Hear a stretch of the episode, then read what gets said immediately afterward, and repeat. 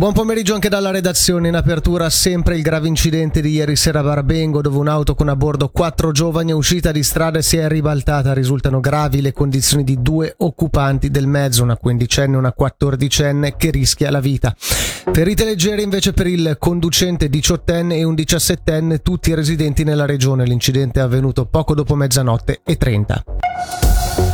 Anche la protezione civile locarnese Valle Maggio è stata molto sollecitata nei giorni scorsi a causa del maltempo. Venerdì sera sono iniziate le operazioni che si sono protratte per i giorni successivi e che dovrebbero concludersi entro questa sera. Si parla di una quarantina di interventi, come ad esempio ad Arcegno nel fiume Brima, oltre a sfollamenti di abitazioni e strutture che hanno coinvolto in totale una settantina di militi. Sentiamo il vice comandante Patrick Arnold.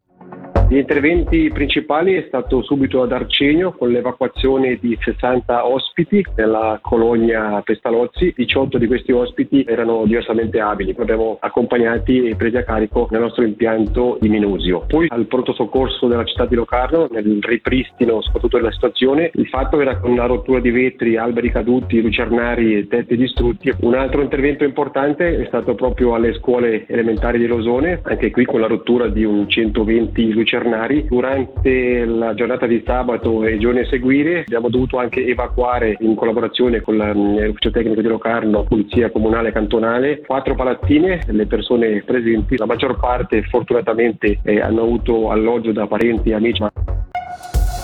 La strada del passo del San Gottardo, chiusa ieri a causa delle forti precipitazioni, è stata riaperta dalle 9.30 di questa mattina. Lo ha comunicato oggi a Chistona TS la polizia cantonale ticinese.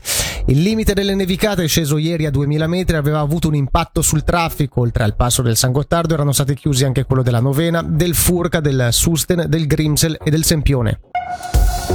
Leventina, acqua non potabile, numerosi comuni tra Chironico e Quinto, tra cui Piotta, Scruengo, Chironico, appunto Chigionia, Primadengo e Chinchengo.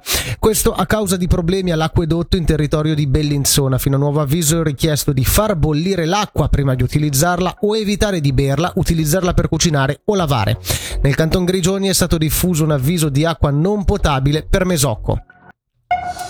15 minuti senza corrente a Lugano, come riporta Tio.ch, il blackout ha interessato attorno alle 11.30 la zona a ridosso del Cassarate e una parte del Monte Bre, almeno fino a Castagnola. Bellinzona, la città ha lanciato una campagna di prevenzione contro l'eccessiva velocità di biciclette e monopattini elettrici. Alla presentazione in Piazza del Sole erano presenti anche alcuni agenti della polizia comunale e il tenente Andrea Cremonini. Noi sentiamo il capo di Castero Sicurezza e Servizi Industriali, Mauro Minotti. Noi siamo veramente contenti di dare un nostro contributo come polizia comunale, per una volta non una cosa repressiva, ma di sensibilizzare questi utenti eh, Bellinzone a Giubiasco. In pratica ovviamente devono adeguare la velocità a 30 all'ora al massimo, però a secondo il contesto, sabato al mercato, ovviamente lì se uno vuole transitare al mercato deve scendere giù anche se ha una bicicletta elettrica o un trottinetto. Per la meteo al sud variamente nuvolosa, all'inizio ancora qualche goccia possibile, in giornata poi brevi schiarite, temperatura massima 24 gradi.